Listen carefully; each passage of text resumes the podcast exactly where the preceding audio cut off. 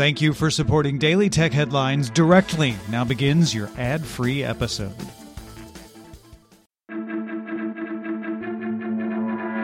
These are the Daily Tech Headlines for Friday, October 9th, 2020.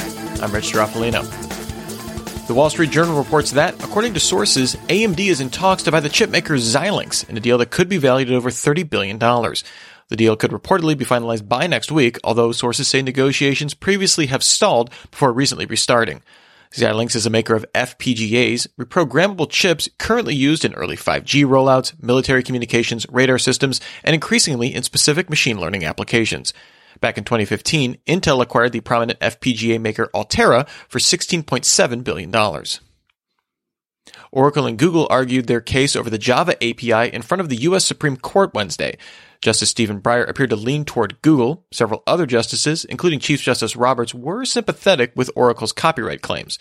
Justice Gorsuch raised questions about whether appeals courts were sufficiently deferential to a jury finding in Google's favor. A decision is expected by the end of June. AMD announced its Ryzen 5000 series processors for desktops, the first to feature the Zen 3 architecture.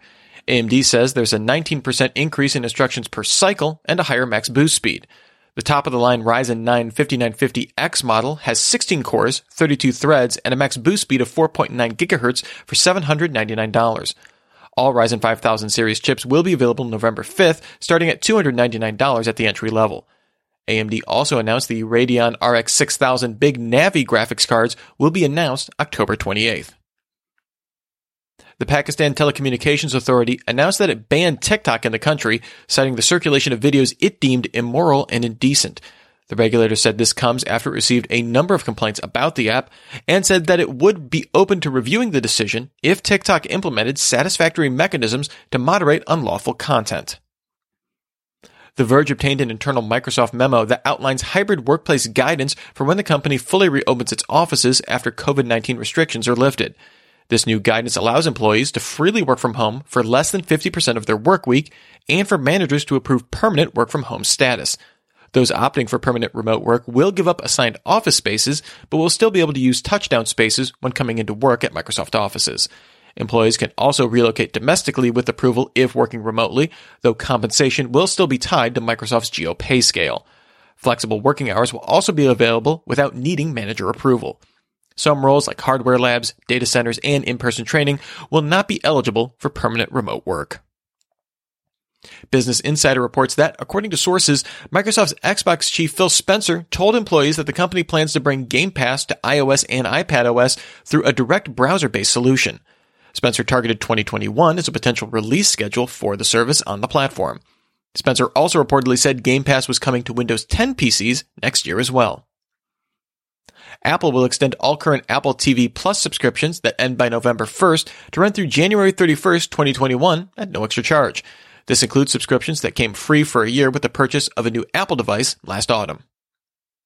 Seven central banks, including the U.S. Federal Reserve and European Central Bank, as well as the Bank of International Settlements, published a report outlining foundational principles of a central bank digital currency, or CBDC.